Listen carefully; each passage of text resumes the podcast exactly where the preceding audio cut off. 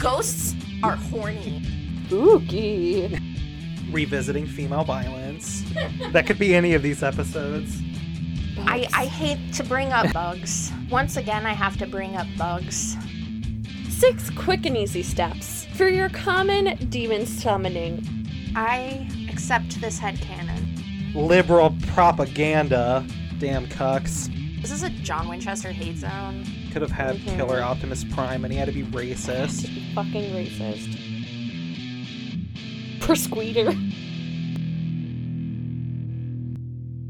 Hi, and welcome to On the Road with Supernatural, the podcast where we watch and discuss Supernatural episode to episode from the beginning. I'm Jasper Graydon, I'm Jordan Grimm. And I'm Allie. and we'll be your hosts for this Monster of the Week journey through American folklore and Christian mythology. So, say you come into possession of a full sized van that you're going to kind of half live in, and you want to personalize the paint job. What kind of insane mural are you painting on the outside of this van? So this is a very passionate topic for me. so I'm going to apologize to everyone. I've like always had a weird obsession with 50s to 80s like campy fantasy art in particular. Oh gosh. my like one of my mm-hmm. all-time favorite artists is mm-hmm. Frank Frazetta, who mm-hmm. like specifically did the artwork for like Conan books and like 80s swords and sorcery stuff. Yeah, that And- heavy metal shit. Yeah, exactly. Um, I actually have a couple of his prints in my other room, along with a bunch of calendars I collected. And my mom saw my apartment for the first time last week, and she came in and was immediately like, "This looks incredibly satanic," which felt very validating. I yes, love that for you. but it's gonna be a wizard, but he's gonna be super buff. And he's going to be shooting lightning out of his hands into the wind, but the wind is going to be fighting back, and it's blown up the back of his robe, so you just get like full man wizard ass. Oh my I god, want the world Jordan! to see it. and yeah, he's just fighting like a tornado with a really angry face, and there's like other things fighting it too. Yeah, it's gonna be pretty pretty metal. Waking Ned Devine level old man ass. That's extremely old man ass. I'm going for more like Dilf energy because he's like bearded but buff. Okay. Yeah, I get it. Mhm. people will want to see the ass. Mhm. All right, it's what about you, Allie? I would take my old ass van and paint it like the Batmobile. Oh, and Oh. like even paint like utility things, but it's just this old ass fan that is the opposite of what Batman would have. The exact love that. opposite, and that's what I'd go for. So so it would be like you would have it hyper realistically painted Yeah. as if it had all of these intricate details, but actually it's just a flat surface on a minivan. Oh yeah, it's just this old ass. so you're like Batman without the physical capabilities or money. Got it. I can I Just can the veneer. The veneer. I've got Batman's urge to fight. True. Okay. The Okay, spirit. okay. What Jasper. about you, Jasper? I'm gonna get the the goose from the Goose Game, and I'm gonna have the quote from Mary Oliver's Wild Geese next to it. That's what it's gonna be. That is a mood. I hate that. Well, too bad. It's my van. Here we are. Today's episode is season two, episode five. Simon said, the one where Dean succumbs to the Jedi mind trick. This episode was written by Ben Edlund. I think it's the first one by Mr. Edlund. Ooh. Oh, and directed by Tim Iacofano, I believe that's pronounced, and originally aired on October 26th, 2006. So getting real close to Halloween now. Weirdly, Yeah. not a super Halloweeny episode. yeah, way less Halloweeny. I Way hate saying Halloweeny, weenie, weenie. And the guy's name is Weems. I'm just going to be thinking weenie this whole episode now. Handsome wiener. he was a wiener. He was. He looks like a knockoff Elijah Wood. He does. Guys, whenever they cropped out his hair, it threw me. I was like, Frodo? What are you doing off of Mordor? I love when they do the cold open and then it's turned out to be one of Sam's visions. Yes. I really, really like that. I was a little sad though because I really liked Doc. I liked his jaunty walk. I liked his massive pants. Why were his pants so big? They flutter in the wind. They get like push him along. He's the guy from Halloween Town. Oh, fuck, you're and right. I love it, him so much. I don't want to see him die. Aw, sorry, Doc Jenkins. Ugh, I will say, coming from Bloodlust, I'm like, okay, the second time we're gonna have a black character in a while, and is again, you know, acts of Perpetrating violence. yeah. violence, yeah. True. Or having violence enacted on him. Exactly, and it's like from a trusted member of society too. Ugh, And I hate the phrase, don't leave enough turkey if you ask me. That's what he says, the other guy says. I know. I'm just amazed that we're jumping from discussions of race to don't leave enough turkey if you ask me. To, for such a brutalized saying, and then he uses it on another man and himself Oh. is something that, like, I see. sat with me not well. Right. I I was just like, Allie, tone, appropriateness, Read the tact. room. no, but, no, having, but you're right. You're right. Yeah. Having No. something that's so brutal, it shouldn't even be used on animals. And Right. then to have him use I was it. glad that they didn't show the body there, but Yeah. I was aggravated that they showed the body later I in the to say about that episode after he had been hit by the bus. Why? We'll talk about it later. Okay. We'll talk we'll revisit this. But yes, it was frustrating Mm-hmm. that we just did this. We just did this. Yes. Just did the racism. Could we get a few not racist? Yeah. We asked the bare minimum here, Yeah. and we get nothing. if we're ready, the transition into Roadhouse 2, I have some things. Tell me. Okay, so here's the thing. If you like something, like it. I just like. Correct me if I'm wrong, but Jo just very much feels like a girl that's written by a man. She has like big pick me girl energy to me. She's like immediately like, I'm not like other girls. I'm good at shooting and playing hunting games. I listen to classic rock.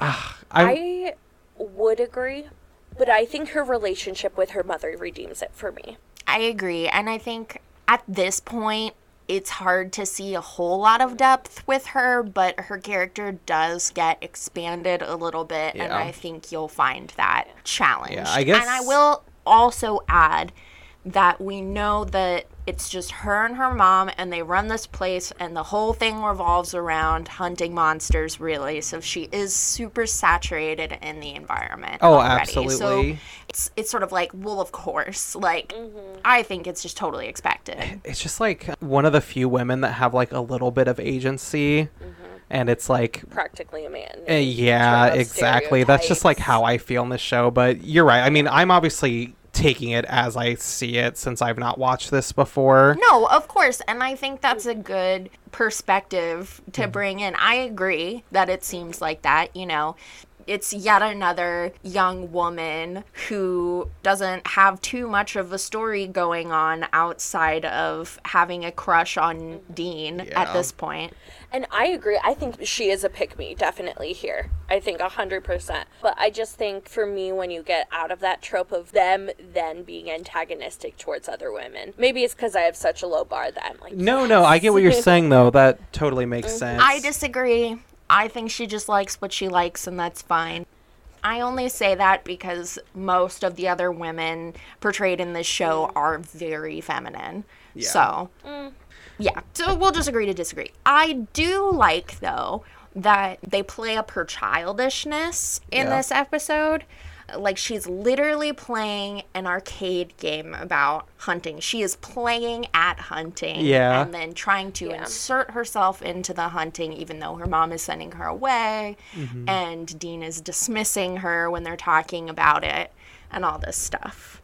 I think that's- that that's was a very cool. smart yeah visual moment. I do like the comparison too with her hustling and that connection with Dean. Yes. It's, so even though I do feel like it's pick me, I'm like, but it, it shows how similar these characters are. Yeah. I did get really intense secondhand embarrassment when she was playing the REO Speedwagon song Yeah. specifically to get attention. yeah I was like, oh, girl. Like, we've all been there, I feel like, but it's still, I hate to see it. Oh, I'm like, get it, girl. I just, Get that attention. I don't know. I think it's just because Dean seems so, like, almost entirely disinterested in her. I'm just like, ugh, it Yeah. just makes me cringe And this for is- her. Like like I'm on her side. I'm like I Yeah. feel you, but it like it's painful to watch. Well, what's so funny is this is like the second time he's really dismissive oh, of her advances. The first time he literally was like, I'm not even gonna try. Multiple times they were like, "I'm not in the mood." Essentially, Um, Yeah. Uh, Can we talk about how Dean, when he responds to it, looks like he's gonna start a dance scene when he slowly looks up from the table? I'm like, is he gonna get up and full out dance? to Yeah, this? no, it literally looks like it was out of the fucking Footloose movie. Yeah. I- Yeah. I, I agree. also, can we please talk about Ash being naked? that whole bit. Okay, so like, first off, he doesn't answer the door for Sam. And then he answers for Dean, which there's plausible deniability that it's mm-hmm. because he uses the name on the door, Yeah. Dr. Dr. Badass. Badass or whatever. But why the fuck is he naked? I don't even want to know. And he seems like he's been doing cocaine because he just keeps sniffing really hard. Yeah. He's not just naked, he is opening it until dick, and then like hiding the dick just behind Yeah. the door. And then Sam looks down. Well, they both do. Babe, oh, I only saw Sam. But what gets me about that is like Sam is trying to stay casual and still like interact and just sort of overlook it. But in the background, Dean is like so rigid and Yeah. tense. Yeah. And he's just like, "Ah!" like looking away at all costs. And I'm just like, it just seems so. You could say he's erect. I could say that. I didn't. You did. I just want to bring that up as many times as I can in this season. Erect posture or non or It just it just seems like overcorrecting. yes, it does. It seems like like a scene where you walk in a, on a girl who's changing and then realize, oh shit, she's naked, and then turn around and you're like! Like it seemed like that to me. Hmm. or tell them they've missed a spot. Oh my god. While we're at it, because we didn't bring it up the last time Ash was on screen, I feel it's important to note so that we can redeem ourselves and get our gay cards back. That in the previous episode Ash was on screen, he made a reference to Divine um, and pink flamingos and then looked directly at Dean to gauge his response. Oh, like So- a, was it Divine on dog shit? Yeah, something like Like, that. yeah. Something like that. But yeah, just saying gay, gay, gay, homo, gay, Yes. gay. Gay, gay, gay, extra homo gay. And I think it's funny that they do all this shit, and then on top of that, they gave Ash the straight earring Oh my god. Oh yeah. because it's on the he has the one earring, but it's on the left side instead of the right. Anytime a man has one earring, I'm just like, Yeah, immediately brings up the question. You're like, gay? yes. like I literally always have to look it up. I'm like, wait, which side is the gay Yes. side? Are you a friend of Dorothy? So speaking of a pair of homos, did you see the mm-hmm. boys' cute, fresh new cuts? They had new haircuts in this episode. Oh, I didn't notice. I Yeah. noticed Dean's when they're doing close-ups in the Yeah, car. he had a. I Fresh. so I assume it's just there was probably a small break. Sam's hair was much shorter, and mm, then mm-hmm. Dean's was freshly buzzed. So I imagine they go and get haircuts together, mm, Aw. You're cute brother. I- or cut each other's hair. Yeah, I think they cut each other's hair actually. I love that. Yeah, I don't know if that's canon, but it's It is now. It is now. I've decided it. We're Um, the authorities. Oh yeah, no, absolutely. I am an academic. I have studied supernatural, and I can tell you. I'll just hit you if you tell me I'm wrong. so Allie's like, I'll beat your Threats ass. of violence here. yeah, I don't know why I'm not really that aggressive. No, well. Anyway, so since we're talking about hair, a thought I had during this was about hair color actually, because now that we're in season two, there's much more of a balance between like the sort of gray ish tone that they overlay. You mean they have colors in this season? Right, right, right. There's there's color. Like things are gray Grayscale, still, but- but... it's not so intense that you can't see stuff. So I was thinking about while looking at their hair because Jensen's hair in particular looked extremely light to me. Yeah. The constant fandom arguing about Dean's hair color. I will say, this Is a um, thing? in this Oh, yeah. episode, it was a lot more blonde, but I think that's because it was closer to his head. Yes, I agree. Yeah. Yeah. So there's that. But I had noticed in other episodes it was, as well, it seems to depend on how bright the sun is, Yeah. how many lights are on his face, and like all this stuff. So I can totally see why people are like, yeah, Dean has blonde hair. Yes, people fight about this. I'm there have been shock. there have been Twitter polls. I've been in this. People call each other stupid like, over it. oh, a decade. There's also the thing, or like that. people's hair color changes over It time. It just looks brown to me. I've just never noticed. Another thing that's different in between last episode and this uh-huh. episode, Jared has broken his arm. Yes, I was like, did I miss something? Yeah. Did you not notice his cast? I did notice this cast. And no one mentions it. Usually they'll try to write No. it in. Yeah. They have such a physical job that Yeah. you could see, like, oh, broke his arm True. doing It something. makes sense. I just Maybe the zombie girl broke his arm. They give us throwaway lines for fucking everything. right. When they don't give us one for this, I'm like, what? this show can be very much focused on telling rather than showing sometimes, so it is kind of weird that they were just like totally okay to let us. Nope, let's skip that. I feel like Dean would have been like, oh, fighting a chupacabra or. We forgot to mention before they even go to the roadhouse, they have a little tiff about whether or not they should go to the roadhouse. Oh yeah. Which I think is interesting because they kind of got into it about the roadhouse in the previous episode too. Dean was very like, "Oh, I'd be so bored if I had to be there without you." And then in this one, he's like, "Well, I don't want to go because I don't want you there because he's worried about hunters." And I think that scene is important to talk about, even outside of just the roadhouse, because it sets up the character tension for the entire episode when Dean slips up and calls one of the special children Yeah. like a supernatural freak. Mm-hmm. yeah. And then Sam is super upset about it. And he tries to play it off by being like, oh, you've always, Always been, a, freak. yeah. But it doesn't really help. No, it doesn't. It doesn't. Yeah, because Sam even asked, like, instead of like being kind of rude or something, he's like, "You really think I'm a freak?" Like, I, was like, "Oh no." Yeah, he says, so I'm a freak now. yeah. Oh, And also in that scene, they talk about Max Miller, and Dean's like, mm-hmm. "Well, that guy was like a foaming at the mouth psycho or Yeah. whatever," which he never went that far when he was talking about Max in episode 14 from season one, Nightmare. So I was like, "What the fuck?" I don't know. Mm-hmm. Early indications that it's a scene, uh, a Sam episode abounding, True. as we've discussed. Dean often acts like a Neanderthal or a complete idiot Mm-hmm. in these episodes, or just mean.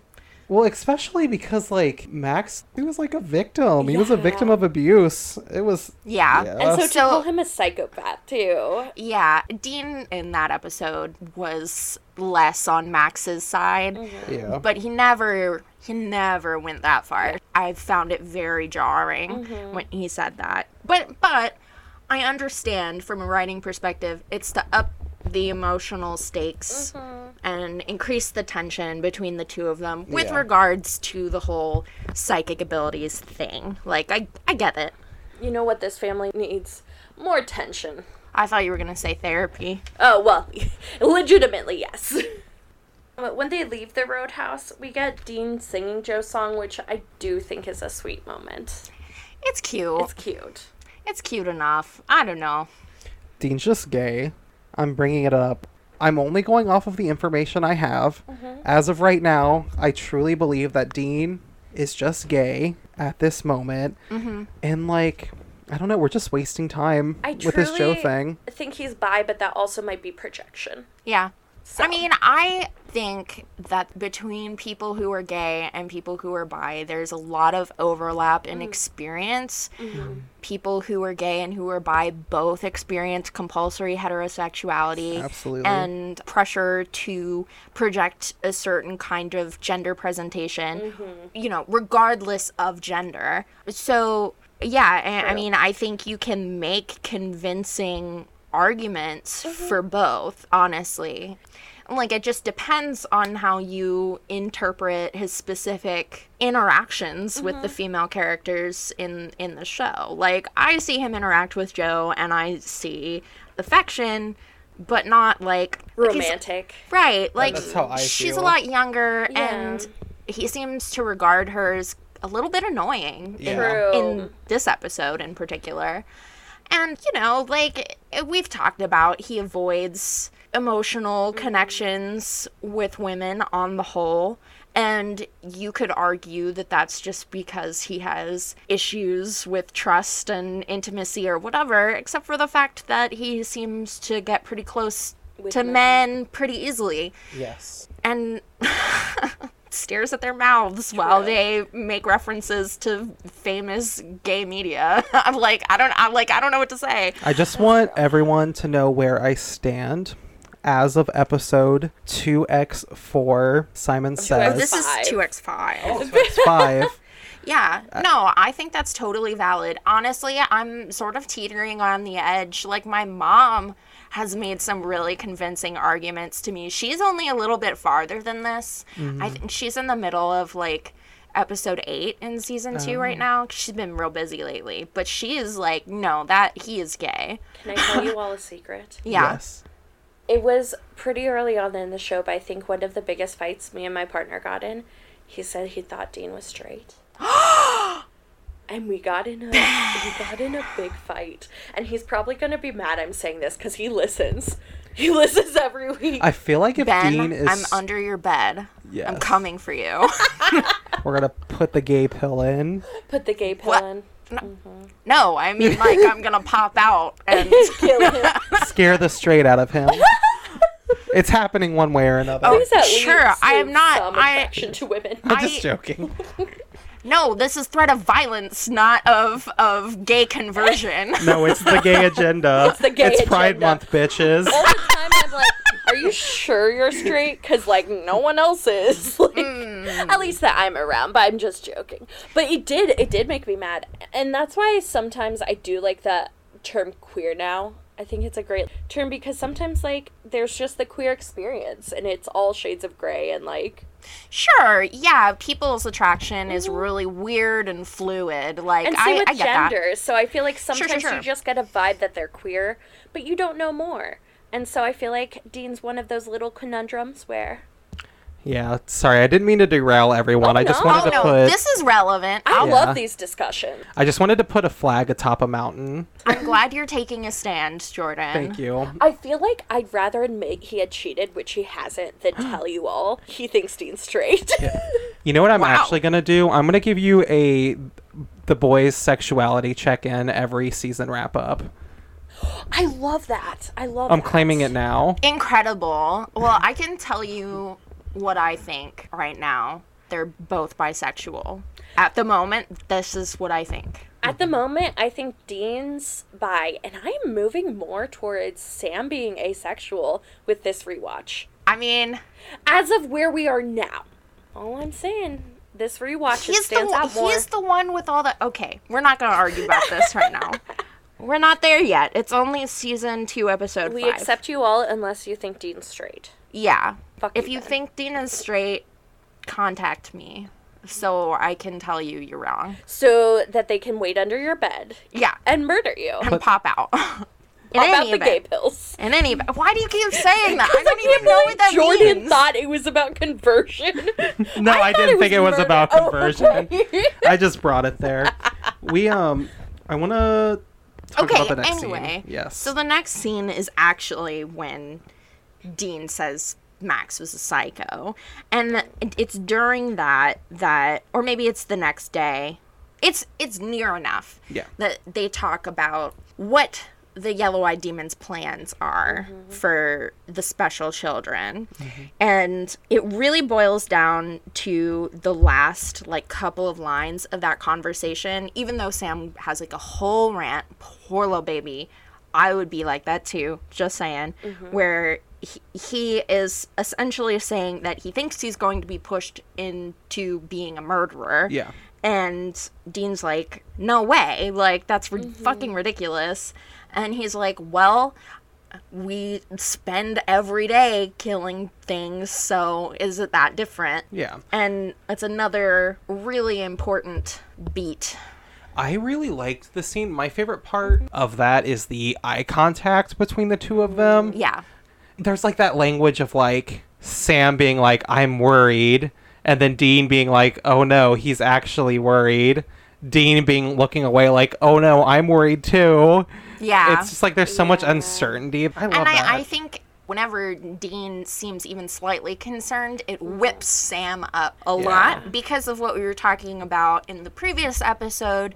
Dean deals with negative emotions and big emotions by compartmentalizing and finding something to distract himself with and being physical and not communicating. So when he does communicate even a little bit of concern, it then is like, ah!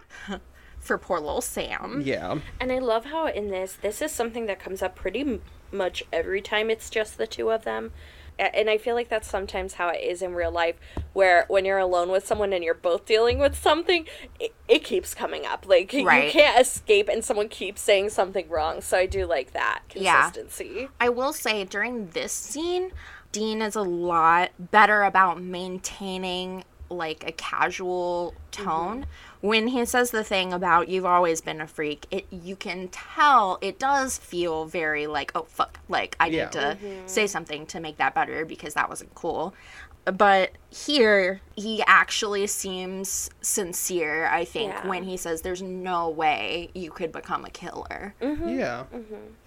interesting thing about that, thinking in terms again of previous episodes in Bloodlust, Gordon tells Dean specifically that he is a killer. Yeah. And Dean doesn't really disagree.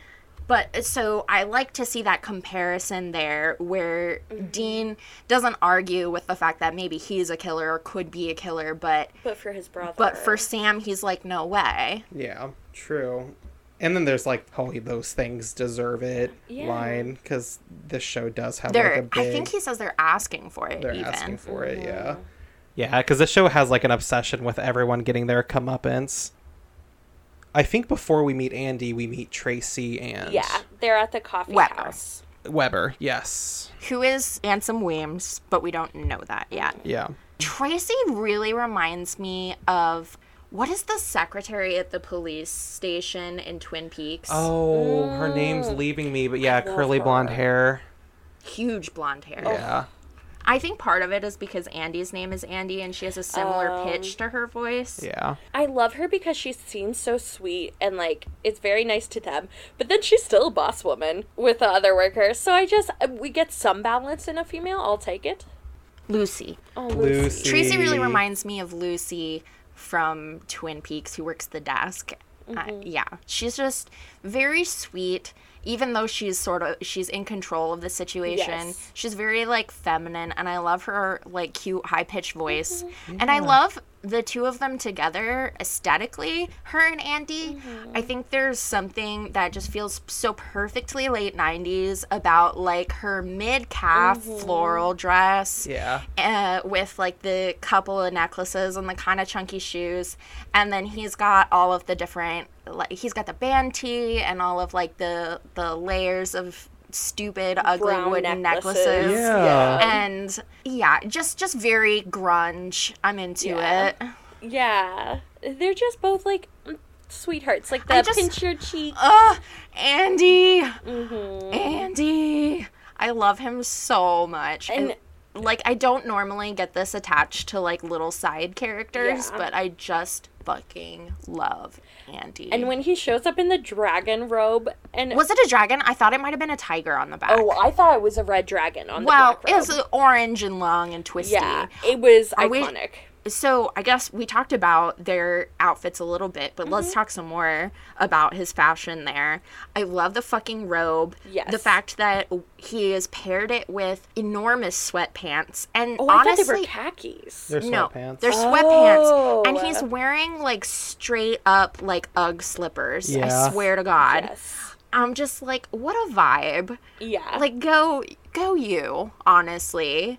True. If we like, we had talked about our check-in possibly being like what we would do, if we had like Andy's powers, and I was like, mm-hmm. probably walk around like Andy, like yeah, always that's wear pajamas. that's why we didn't talk about it because like same, I would literally just be doing the same fucking shit as him. Yeah. Yeah, I would just like free coffee and clothes.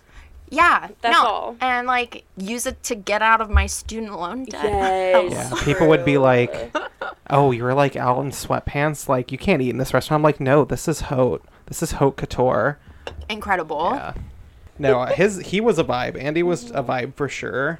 And I love how we are expecting him to be the villain, and so when he goes up to get the car, I expect like this douchebag, and he goes up to Dean and he's like, "Nice car," and they chat about it. He's like, "Yeah, can can I have it?" He, I love that he recognizes the year, and he's Yeah. like, "Oh, it's one of the best years for the Impala," Yeah. meaning that he he like actually is knowledgeable about it or Yeah. whatever. Mm-hmm. I do love that he's like so disarming that Dean is literally disarmed. He takes his hand off of his gun in his jacket, and that's even before Andy. Before he uses the powers. yeah, Yeah. yeah, and like it's a twenty charisma. yeah, yeah. With talent points in persuasion Yes. as well. Well, I just like what I like about Andy. Whoever wrote this episode, there was just a Edland. Edlund, yeah, there was just a real attention to detail, mm-hmm. which I kind of wish like a lot of the other like characters like him would have in this show. Yeah, Yeah. and like props to the actor who plays Yeah. him as well. Like he was really good at a wide range of emotions and I mm-hmm. Thought he was super believable. Like Yeah. honestly, during the scene where he's arguing with Sam, I thought Jared was a little lackluster in comparison, yeah, to be honest. Yeah. He reminds me of the guy from Man Seeking Woman because he's just like that kind of goofy, happy, like nice guy, but definitely has more range. Oh, the um, in like all the Seth he's a Rogen movies and stuff. and he's from um. Is it Bar- Baruchel? Baruchel, yeah. that I think that's and he does the How to Train Your Dragon movies. Right. This guy has a similar vibe. Right, right, right. As opposed to last episode's nice guy Neil, Ugh, Andy is a kind and Yeah. genuine person. true. Well, and he like makes a point too to like be like, I don't use like my powers on women or at least on Tracy, Yeah. which It, like they sort of leave it up to you to decide if mm-hmm. he used his powers on the person he had clearly just slept with. so yeah for me that But he does seem like he doesn't use his powers for anything other than convenience mm-hmm. and not being in trouble with the law. I have a hard time feeling like he would i- i- take advantage of someone's consent in that kind of a way and he probably just did some really awesome favor for her is my thought or he just Yeah. like was his goofy ass self. Yeah. Like, Well, because like especially everyone in the town is like, we love Andy mm-hmm. when Yeah. like he's not there, and we've seen with Dean that the powers wear away. yeah. yeah Yeah, and to add on to that andy seems to really care about other people mm-hmm. yes, Like when he finds out that Dr. Jenkins is dead, he's really distraught. yes, mm-hmm. Also, how can you not love him when Dean looks into his abode of a van and is like magnificent? Yeah. yeah. Dean has a With li- disco little ball. crush. Yeah, the disco ball. Bong, hanging beads. Yeah, he he says Moby Dick's bong. Yeah. It was truly enormous. I was thinking like you couldn't sit it upright in the van. It would have to be like stretched out. Yeah, I mean, maybe he does like lean it into his lap a little I bet bit. so. But yeah, like all the very stoner vibe mm-hmm. wool blankets and the wooden mm-hmm. bead curtain and the big tiger going on in there. Yeah. Yeah, and on top of all this stuff, we do also know that Andy is smart. They make a point to include that, or at least that he thinks a lot about the human condition, um, because he has a few books of philosophy in the back of his van as well by Hegel, Kant, and Wittgenstein. Um, I'm only familiar with Kant out of those. I've only taken like a very basic philosophy course I didn't in, even catch that in school. there. But in that way, it does remind me a little bit of the vibe that we get from Dean, where he, he is goofing off a lot of the time and acts like things aren't necessarily super important. But then we do get reminded relatively frequently that he actually is very smart.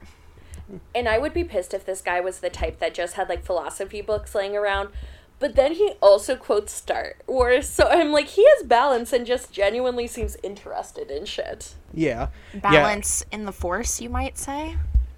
Yes, balance in the force. Dying. yeah, he does seem like the type of guy who like reads philosophy for himself and he's not like on a mm-hmm. Tinder date quoting philosophy at an obviously uninterested girl. Right. Those are the worst. I think it's interesting how determined Dean is that Andy is innocent mm-hmm. in this situation. And I think like our gut instinct is to say, well, it's just because he's super determined to convince himself that nothing bad is going to happen to Sam or that Sam won't do anything bad in the future. Oh, But I also just based on that interaction that they have, wonder if he really was just quickly judging his character True. Yeah. based on what they knew about him and everything. Yeah, he did seem to like Just genuinely Andy, yeah. like him. Yeah. And directly after this, we find out that he's not the person. Right. Because the woman lights herself on fire. And I have major beef with this. Yeah. Oh, Because while I already have beef with a black man being the one who's perpetrating a crime, even though he's the one who's like, And we see get murdered twice. Or Yes, kill himself twice. but he, we don't physically see him until he's on the ground after the bus, and he's not like visibly injured, luckily, because that would be horrific. we- it is still his body, though. We do see his body. But I'm way more okay with that than watching this woman Self immolate. self immolate and watching her burn. And I think so many fucking times in the show we don't watch the men get injured, which is fine. Like, we don't always need to see that. Sure. But then to have the woman literally watching her flail around as she burns, like that is horrific. And just their level of being okay with showing violence against women and only violence against women Right. pisses me off so much. I was so angry here. Right. I was honestly really, really aggravated with how much they showed of Doc dying. Yes, like, they didn't show when he shot himself in the head, but they did show him getting run the fuck over by Yeah. that bus See, I didn't. and ragdolling. And then they show you his dead body. And I think there is a problem in media, not just mm-hmm. like showing, you know, black men as violent, mm-hmm. but desensitizing us to their bodies after they have Yes. died. And, and it mm-hmm. just is really, I don't know, very uncomfortable. This one, I think, because I know how much uh, getting hit by a bus going that speed would damage your body, it felt to me way less realistic when they show his body, so not as like jarring and. No, yeah, no, I definitely there there is definitely something way more intense about watching someone burn to death. I don't disagree.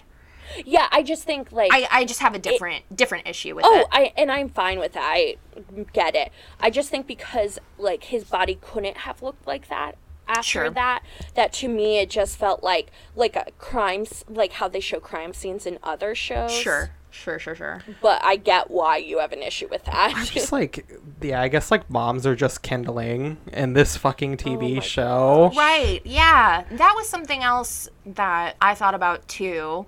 The fact that, like, there's the big deal made mm-hmm. about how Andy's adoptive mom was killed in the fire. Yeah. versus his twins adoptive mom wasn't. But then he does choose to burn their biological mom, Yeah. yes. which felt really insidious. Yeah. Considering the other circumstances. Well, especially like I'm kind of confused because we're starting this is jumping ahead a little bit, but we're starting to build a little bit of narrative around here around the yellow eyed demon where like mm-hmm. there's hints of the story around the quote unquote special mm-hmm. children and then having a plan, but like there's been no hints about why he's only lighting their mothers on fire. Yes. Mm-hmm. Which is like very strange. And um and only some of them we Yeah. learn at the end of this. And if it turned out he was lighting some of the fathers on fire, I'd be like, well, that's horrible, but yeah, it it's just like he's choosing a parent, sense. but Yeah, but when it's just the mothers or no one,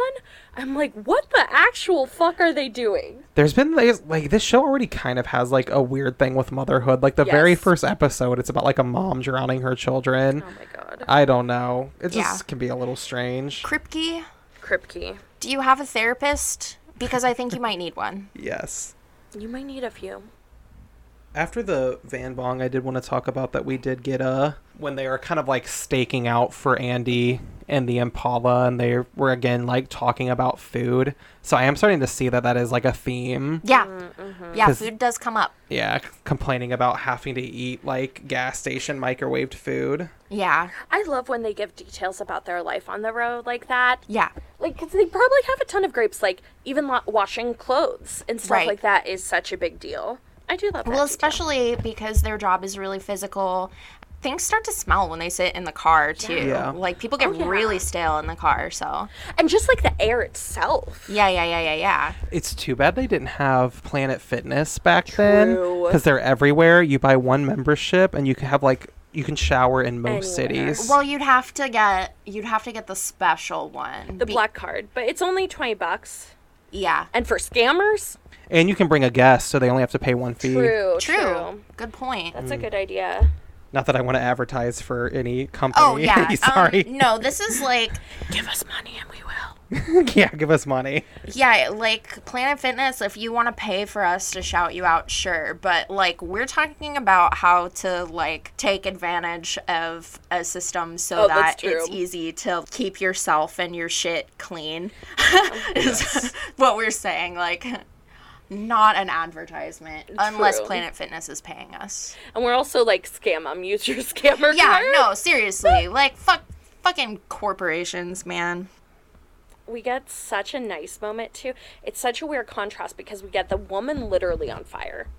We get this like really, really sweet heart to heart moment with Andy and Sam while they're waiting for Dean to follow the fire truck, and it's just like a really wholesome moment. Yeah, I and I think it's so interesting how Andy seems so resistant to the idea that Mm-hmm. Sam has psychic powers too, despite the fact that he can like fucking mind control people. True. And he just did it to them. And Yeah. when he mind controlled Dean to tell him the truth, and he literally could not lie, Dean was straight up like, Yeah, we hunt demons and monsters and ghosts. And he doesn't seem to bat an eye at that, but he's like, You having psychic powers? Nah. I love the forced truth trope in TV Mm-hmm. I shows, love Oh, it. yeah. It's one of my favorites. especially in a show like this where no one tells the truth. Yes. Right, and in fact, lying is so pivotal to their characters. Ugh, it was fun. And I hate love that this is literally men are bonding over females' murders. Um, Oh my god, I like let out an internal laugh when they're like, "The vision, time to save her," and then "Rah, rah, rah, rah," and they're like, "Guess not." I was just like, Well, Dean runs after. yeah, guess not. And they're like, Oh. guess not. We'll just chill and like have a bro moment. Well, okay, he wasn't trying to chill and have a bro moment. First Yeah. it just happened. But just tone wise, the shift between the two images of Yeah. lady literally on fire, conflagrated. and then, hey, I have a damaged life too. Right. Yeah, well, and it's interesting too because Sam usually has these visions pretty far in mm-hmm. advance of the death, I think, you know, depending. True. And then that one seemed to happen as she was actually lighting herself on fire. It's because she's not a woman that they can have sex with. Jesus, you don't need Allie. the women they, they don't have sex with to live. Well, they saved Max Miller's stepmom, Aunt Zelda. True. She was Maybe kind of they a got MILF, it on after. Yeah. True. No, they they I'm Allie, kidding, don't I'm even joke about that. No, Dean's Leaving Aunt. Zelda alone. Oh, but Aunt Zelda is my favorite. That's a lie. I liked Hilda more. She was more fun. Why are you doing these faces? so You're back just to the all show. over the place. I don't understand your brain right now. So after their like quote unquote bro moment, that's when they kind of make the connection about being adopted and that he may have had a brother. That's when they, if I'm remembering correctly, are like, "Hey, we should, we can't get these records. They're sealed." And then Andy's like, "They're sealed. Ha ha ha. No problem for Andy." I I think he's like, oh fuck that or Yeah. something. Yeah. I forget what the actual line is because this is not swear natural. It's Swear natural. I want that version. right. But yeah, basically that. I love the fucking the Star Wars quote. It's so oh cute. Oh my gosh. I love how they get such a good scene with Andy lines. yeah. Like we get the Star Wars and then they go there and he's like, I have an evil twin? it's not excited. He's more like he's more like I have an evil twin. But just Yeah. the cliche, and I'm like, I love how he's calling Here's the out. thing. Can we talk talk a little bit about the evil twin and how much I love this? It's so hammy. We find out that Webber is actually Ansem. Ansem Weems Weems. Ansem Weems. and, and some w- ween Wiener. and some wiener Ansem Wiener. and some weenie. And first, I just want to say, like, if you name your child Ansem, he's gonna be evil. That's so, true. just That's a warning true. to anyone Heads up. who's thinking Don't- about parenting. Don't name your child the 80s ski villain. No, don't. But second, the idea of taking the duality of like good versus evil in like oneself and then literally creating twins like the evil twin trope to like watch it play out in real time i love it I'm feels so telenovela Okay, but the thing is, it also doesn't to me. Like you can see that they're doing that. yes But the dialogue is so good Mm-hmm. and the two actors worked so well together Yes. that you I I kind of forgot for a moment that they were literally doing evil twins Yeah. as a projection of a possible future for Sam Winchester. Yes. I was like, you know, you're so in the moment of it. Yeah. It's so realistic that it takes you out of it. So you get the fun of like, I can't fucking believe they're doing this, but also the I'm buying into it. oh i Yeah. love it yeah. Yeah, yeah, yeah. I, I do also like that it's twins because because of Star Wars. yes True. because true, Luke true. and Leia are twins. Although they do both turn out to be good. What, shut the fuck up. like, like on the on the Jedi side and not the Sith. But it's I still something that crossed Mm-hmm. my mind while watching it. I got a Jasper shut the fuck up. That's rare. I'm impressed. Don't interrupt me. Oh my god. So can we talk about the vision in the mm-hmm. next scene where we see Tracy in a fucking white dress? It's a s- Nightgown. It's a slip. Yes. Yeah. But still, I'm Yes. like, do they just have a room of fucking white nightgowns Yes. and dresses? I understand why they're doing it. It just also sucks. It's like we talked about this a few episodes mm-hmm. ago. Jess had to have the white moo because Mary had the white moo Yes. And in this episode, Tracy is the Jess Yes. yes. to Andy's Sam. So she has to like when her life is endangered by the demonic element, she has to be we have to have that visual cue because otherwise we're not going to get it cuz we're a stupid audience. I should be thankful that we didn't get his mom dying in a white dress. Just pulls out and covers herself in gasoline in her white Oh. nightie during like the day. At the gas station. Instead, she wore a sensible pantsuit. yes. Um, That's true. We get one woman not in that. I will say, at least her slip was in line with contemporary fashion at the time. Yes. I still hated it. No, I hate it. I'm Because just saying. all the other times she's in other stuff, and it just feels so fucking out of place for well, that character. it- again, it's a slip. It was her underwear, Yeah. essentially. yeah, but like how she got to that point that she's in that, it just felt like so unnecessary. Yeah, I mean, it was. It was totally unnecessary. He was literally going to sexually assault her and then make her kill herself. Yeah. Like, I agree. That, you know, adding the layer of sexual violence on top of it was really not necessary. Yep. Um, and I'm glad that they didn't fully go there. Oh my I'm, gosh. I'm really, really relieved. But still. Since we're talking about Mm-hmm. that scene, I think it's really disturbing how Ansem or Webber, whatever, it has this deep emphasis on keeping his victims calm. yeah. Like he tells her not to cry and then repeatedly tells her that she needs to remind herself that everything is okay. Yeah. And then you're thinking back like, oh, like that's what Doc had been saying and that's what the mom was saying um, before she lit herself on fire. They were both like, it's fine. But I think in this one too, we see that's not calm for them really because No, like, it's she for sees him. through it, Yeah. and it's all visually calm for him. And I think that's so interesting. It shows us how horrific he is. But the thing Yeah. is, is we could have got that with her standing on the ledge saying it's okay. yeah, like, true. It's to have scenes like that. It's to create a villain. Like we have to be mm. rooting for him to get murdered, but like they've already done that through the death of Doc, and their mother. Like, I disagree because we haven't seen him characterized. yeah. We've seen, And we didn't hear the phone calls. Correct. We've only seen the murders detached from him as a villain, so we need that scene to establish him as someone who is hateful and evil. yeah. And I love, I think he does such a fucking good job of going from evil to like kind of deranged, but then to like joking with his brother. Um, Right. He's like, it's my family, not yours. You can't touch them bullshit. And then he convinces her with his mind, and his brother's like, Andy, Without speaking, to be clear. Yeah. And his brother Andy's like, how did you do that? And he goes, practice, bro. He says the word bro like three times. Right. And I like lost it. Yeah. Yeah, I think it's interesting how he is so genuinely mm-hmm. attached to Andy. Mm-hmm. Like when he's not there, um, and he's just talking to Tracy in the car, he's talking about how great Andy is the Yeah. whole time. Yeah. It's very, very creepy. Obsessive. Yeah. And we get such a good exposition quote. I wrote it down for all of us. Uh huh. And I, I just connected his parts when they're asking like why he didn't just have a drink with his brother. He says, He didn't let me. The man with the yellow eyes. He came to me in a dream. He told me I was special, that I was destined for great things. We both are.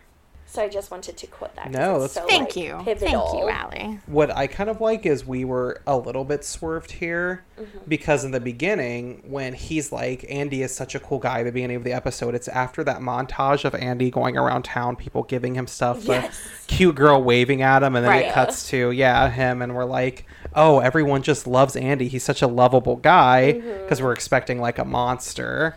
And then at the end, you find out, oh no, there's like, it's this strange relationship Yeah. that he's actually talking through. It was very interesting. Yeah, and like that there's another player in the mix that we didn't realize. Yeah. Because not that no- Ansem isn't a monster, like he clearly is a monster. Um, but then Right. there's more going on. And I, I love those times. Those are my favorite moments in shows and books and whatever when it's like you realize it's a bigger picture than you thought. right, Yes. right, right, right. Yeah, this episode really is one of those. Fantastic. to be a little less like serious for a moment, I mm-hmm. do want to mention when it cuts to like nighttime. Did, did y'all notice like the music during that at all? It was the sort of it was the sort of like we're gonna go do the action thing music. Yeah. But it straight up sounded like it was off the soundtrack of like Mass Effect 2. Yeah. Oh my god, Ben's been playing those. Yeah. The most obnoxious. Yeah. That's what I'm saying. I was like, You're what the so fuck? right. Why the fuck we in Mass Effect right now? After that is where we have the gunshot noise. Oh my gosh. and then we find out that Andy has shot Ransom. right. This is one of the moments that actually gets me every time I see it. Yeah. Because Like, I, for a split surprises second, you. yeah, I really think it's Dean, and it's, and just knowing Andy did it and seeing his face. Yeah. This part I put great fucking performances by, and then underlined everyone. Right. For Yeah. me, like the heartbreaking moment wasn't the gunshot; it was like him waving to Tracy.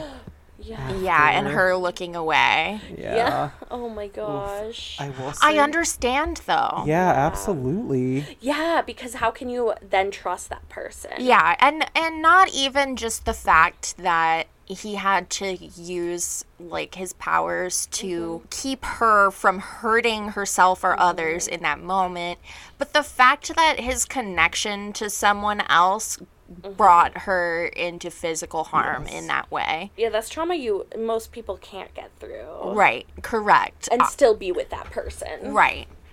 I complain about this show not giving us like a definitive ending mm. a lot and kind of leaving it open ended. And this is one of the few times I really like that they did that. Yeah. Because it's like the whole thing is same as like, am I a monster? Like, am I mm-hmm. capable of killing? And like, Andy was a great guy. He was a good person and he was capable of killing when he had to. Right, exactly. And I love how specifically we get the quotes. You don't have to be alone in this from Sam to Andy, but then Dean says, You be good, Andy, or we'll be back. But then as soon as they get in the car, it switches, and Sam's like, See, even he did it. I'm destined to be a killer. And Dean's like, No, it, you're a hero. And Right. so I love how in Well, front said of.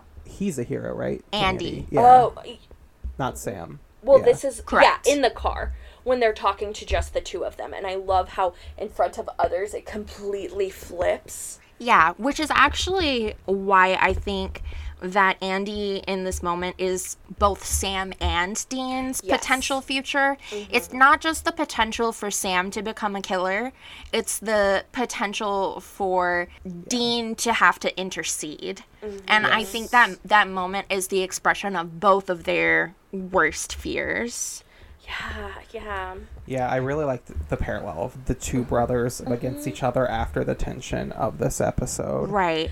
And then on top of that, Ansem Williams' whole thing about him and Andy being separated was that he had to be alone. Mm-hmm. And this is so similar to the way we end Nightmare with Max Miller, mm-hmm. where it really highlights that Sam has benefited from Dean's presence during his childhood and young adult life. Mm-hmm. And that is something that's really keeping him more stable than some of the other special children. Yeah, and these are like my absolute favorite type of parallels. It, like some of them are so fucking set, set in stone that it's boring. Uh-huh. Like this one when it transitions between which brother and like Right. h- how you view them based on who's viewing them. Like this Yes. is so well done and this one is one episode where I'm like it is fucking intentional. I know it was. Right. And they executed well, which Yes. honestly in this Right. doesn't happen often. I think in the first season In the for first sure. season, no.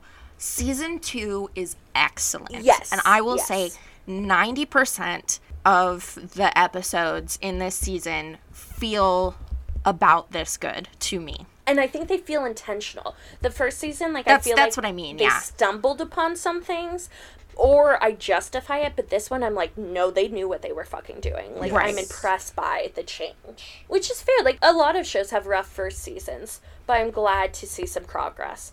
Not with racism or misogyny, though. Not yet. I like that um when we get back to Roadhouse, Mm-hmm. we're getting real music. We're playing a Soundgarden song. Yes, I actually thought the Soundgarden choice was a really good choice Mm-hmm. because that is a song of that time period when it's airing, Yeah. but it also fits into the esthetic Mm-hmm. that's been built up both visually and with other sounds. It's a really, really good choice. Yes. And it happens to be one of the few Soundgarden songs that I don't mind. Yeah.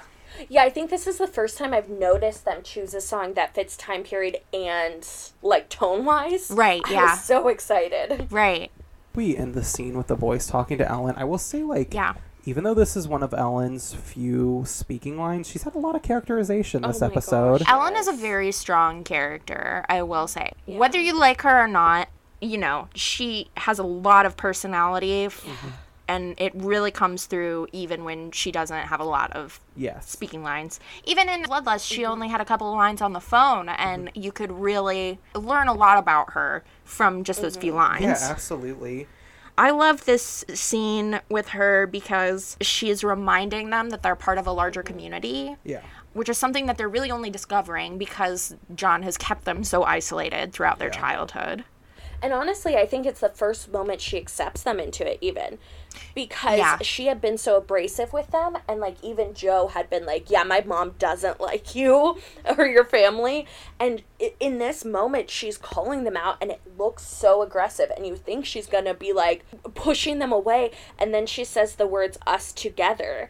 And it's for Yeah. the first time there's that sense of community they get or any support, and like my heart melts. Yeah, this is a moment I want to talk about in terms of a scene that feels like it's about queer identity. Yes. This scene feels like a coming out because there's so much banking on mm. Sam being honest about himself about this thing that mm-hmm. could be perceived as bad or dangerous by his community mm-hmm. and like the fear of rejection and mm-hmm. violence is very very justified mm. and a lot hinges on Ellen's acceptance or rejection in the same kind of way coming out as uh, LGBT plus whatever blah blah blah. I hate the acronym. Coming out as queer.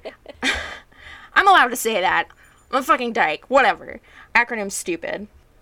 I think it's so interesting that you see it as coming out because I saw it as a queer moment, but not coming out. Hmm. I saw it as a found family moment. Oh no, that too. Yeah, Absolutely, and, like, absolutely. it, like so many times like you're built in this community that you're naturally around growing up and then you're isolated from it but later you might find that there are groups within that larger community Yeah. that do accept you as you are in a healthy way found family is another one of my favorite tropes Yeah. so i was yeah, so excited absolutely. Yeah. I definitely think both are correct. I agree with both. Um, also a little bit of a opposition of Ellen and John, where John is always, you know, secret secrets, and then Ellen is like, cut the bullshit, no secrets, no hard Yeah, truth. I that's absolutely. a good point i didn't think about that that's a really good point Yeah. I think you also can see a tie between Dean and Ellen's characters here. Yes. When Dean and Sam come into the roadhouse and she sits them down to talk, she sends Jo away. Yeah. She's shielding her from that. And during this whole episode, and in this scene as well, Dean is encouraging Sam to keep their business to their mm-hmm. business because Yes. he is afraid of Sam meeting violence Yeah. and trying to shield him from that, the same way that mm-hmm. Ellen is shielding Jo from this situation. it's like we see good parenting and i want to cry Yeah. I want to talk briefly before we wrap up and move on to our other segments about that throwaway line when Sam confronts Dean about the fact that when he was forced to tell the truth by Andy, that Dean said that he was scared that Sam could be pushed to do something violent in the future, even if he didn't think that that would happen now. And Dean was like, that doesn't count. He says, it's like being roofied, doesn't count. And I think, unlike the previous episode with the throwaway line about being high, mm-hmm. and earlier in the episode with him being impressed with the bong and you know Andy's offhanded comment about wanting a Vicodin when he's having to deal with stress. This moment is not a playful moment of drug use that is an act of violence Yeah. on someone. And what the doesn't count is implying is a date rape that follows it. So it just really i'm like oh my fucking god. Like that's so dark to just Yeah. throw in there and not talk about. Like what the fuck? I was so offended at first, and while I still think it is like a horrible line and like not an ideal, it definitely feels like to me when someone says too much and you read into their past, and to Yeah. me it feels like something Dean has gone through. no exactly that's what i'm saying Yeah. that's Yeah, why it feels yeah. really dark to me as someone who has Oh, yeah. experienced a lot of trauma Yeah. and like is very familiar with the word vomit thing that Mm-hmm. happens when you're still working through it where you're just like ah let's joke about getting sexually assaulted woo Yeah. like that reads that way Yeah, because at first I was like, Dean, that's like so fucked up, and then I went like, for a split second, and then I went, oh no. yeah yeah yeah Yeah, at first I had the exact same like Vista response. I'm like, uh, this is like the nastiest, lowest form of like locker room humor, and then I was like, oh wait, but Dean, what are you saying? Yeah. Yeah. because like because that was where my head went is to the offhanded mentions of drug use in this episode, and I was like, ugh, very sad. Also, like, ugh. Did we need this again? I'm sorry, I keep saying like, do we need this in this episode? I wish that throwaway comment was not in there tarnishing this. right Pr- I- really good episode. Yeah, yeah, yeah. And I think like it does unintentionally add depth of character. Yeah. I just have to wonder what the thought process behind adding that line Yeah. is since it's not unpacked in any capacity. And I think the intention, if we could know it, which we can't, I think that would change my perspective on it too. Right. Because Probably. If, it's building character death, I can justify it, but if it's not, I, uh, It's just the way he phrases it. Mm-hmm. Yeah. What he's saying is if you are roofied and someone does something to you while you're roofied, mm-hmm. it doesn't count as the thing happening. Which sounds like coming from the perspective of someone who has been date raped. absolutely, yeah. Just like, what the fuck? yeah, and it feels like when you justify something so much in your head that that becomes your standard. Like to me, it reads like this is his standard of justification, and he doesn't see how fucked up that line is. Right, But right. it tells us a lot about how he's processed things. Right. And we know that he doesn't process things very Well. well. when he's is not physically lashing out or focusing on something in particular. He does make everything into a joke. True. My my poor little Dean. My sweet idiot boy. Oof. Oof. The last thing I want to say, for real this time, because I forgot somehow, um, just really distracted by the throwaway line, Yeah. I guess, very dark, is that it fucking grinds my gears so hard that they were just like, later, Andy, deal with it. Yeah. What the fuck? Like, why didn't they take him along? Like, with the emphasis on isolation driving you to be your worst self and support systems being what really holds you together, not just between Sam and Dean, but then doubling down on it by adding in Ellen and Jo to their little family at the end. Why the fuck? did they leave Andy there? And from a writing perspective, I understand it's probably because he has mind control and they're worried about it making everything too easy. But you can still make that complicated. Yeah. You can still find ways to do that. Well, here was my thing because I was like, why don't they bring him along? He Yeah. has such good chemistry with everyone. I'm like, could you imagine him living at the Roadhouse That's exactly with what I was thinking. everyone? Yeah, okay. And it's funny you say that because when my mom watched this episode, she called me and she was like, why did they leave Andy behind? Even if they weren't going to take him along on their hunts, they could have brought him to the roadhouse. That was the first thing she said. And then she was like, I wanted him to become best friends with Ash. Yes, that would be such a good dynamic. I duo. know. I was like, your mind. I love you. It was just like, yeah, it- but he got Sam's cell phone number. Yeah, that's it. Just like, uh, call me if anything Yeah. comes up. Like, what the fuck? I will say, um, the thing about Andy is, I think the difference between Andy and Ansem is, um, Ansem talks about being alone. Andy seemed to have like a really strong sense of community. That's true. He, yeah, he did have a lot of friends. He was very gregarious. Yes, because like even um, But still, yeah, But then living in that society too after all that trauma, like yeah, after he just had to kill someone, and the person who matters to him the most yeah. it is completely rejecting him yes, now. Like, I can't imagine how fucking isolating that would be. yeah, he can go be naked and do cocaine with Ash. Please. Yeah, like, what the fuck? I don't, like, that just, they did him dirty. They like, did. just drop him off at the roadhouse and he can hang out and do enormous bong rips. Yay. I'm gonna be really sad if he's not a recurring character because they put too much emphasis on him for him not to be. I'm not going to talk about that. Okay. Um, but yeah. Well, Andy. Missed opportunity. Yeah, definitely. Definitely missed opportunity not at least taking him along for a couple of episodes. And I would justify it in like, oh, the writers aren't like as flexible. This is a show that's like well planned ahead of time, but then we know other main characters have come in just because of like weird shit that happened outside of it. So I mm-hmm. can't justify it. Fuck you. But also, I love you, Edlund. You're a great writer. Okay, now I'm ready for the fan fiction. All right, I let's hear it. apologize. Fanfic. Fanfic. So this one is a genfic. It's rated T. No slash going on. It's called The Swift Hounds of Lusa by Skidizzle Ross. Skidizzle. Skidizzle. Summary. This is an AU.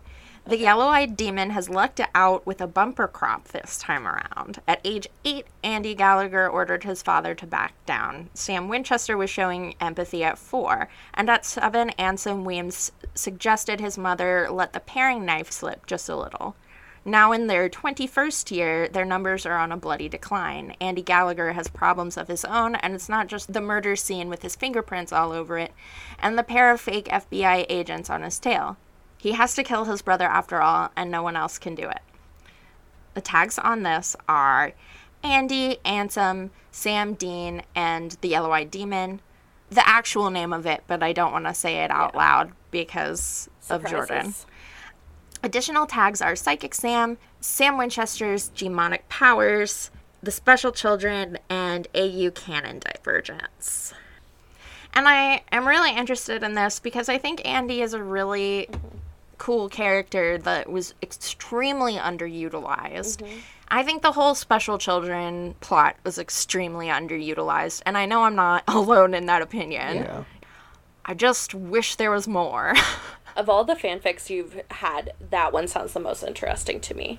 Yeah, I, I like the idea. I guess this must be an episode that really resonated with mm-hmm. people if they're building whole AUs off of it, so that's really You cool. know, it's funny that you say that because I went digging around looking for mm-hmm. fic that branched off of this episode or off of Andy, and it was honestly pretty hard to find things. I did find a few crack fics. I oh. found some Andy Gabriel slash, which was hilarious to me.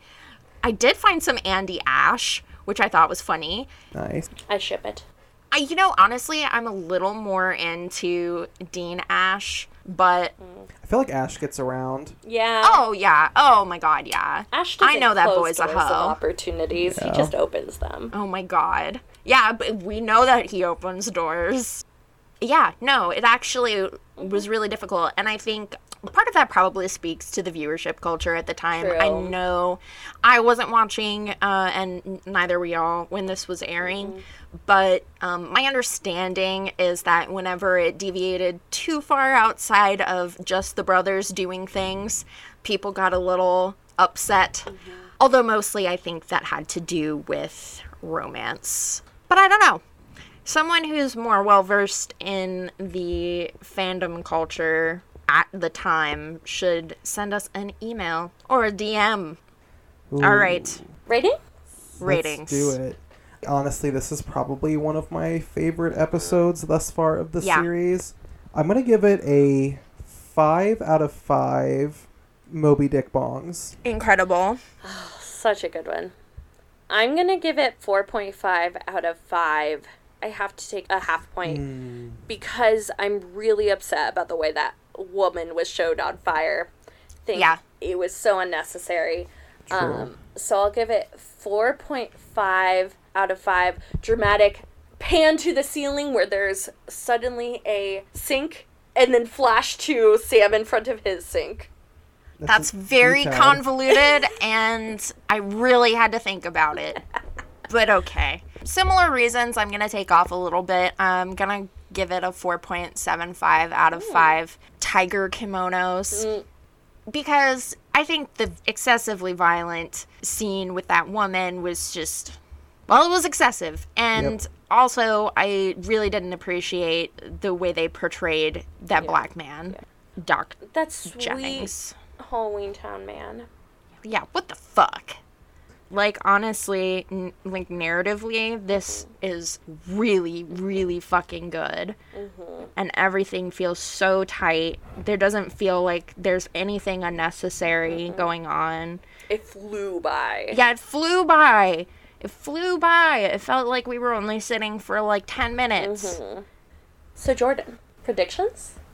What will happen next? Ooh, ooh, ooh, ooh, ooh. Now that we have Ellen on the team. Yeah, I'm thinking we're gonna get kind of some squad goals going. Mm. We're gonna get Ellen sitting down with Dean and Sam. They're gonna like try and map out where they think all of the special kids are, Ooh. Hmm. and they're gonna start trying to find them to get to them before the yellow-eyed demon can. I love it. But they're gonna show up and find out that it's not a special kid; it's really a werewolf. And I'm finally gonna get my werewolf. I love this. Or the special kid is a werewolf, and it's a werewolf with magical powers. I want this for you so, so bad. bad. Yes. Put me in the writer's room. Delete it all. I'm coming in. Move out of the way. Honestly, I feel like between your crazy bullshit ideas and my writing skill, we could make it work. Yeah, absolutely. Be a lot more werewolves. I'll contribute weird theories. Much appreciated, Allie. It's about communism. I'm down with that. Good. Thanks for tuning in to On the Road with Supernatural. Our theme music was composed by Anthony Ployhar, and special thanks to Sophia Linden for our logo.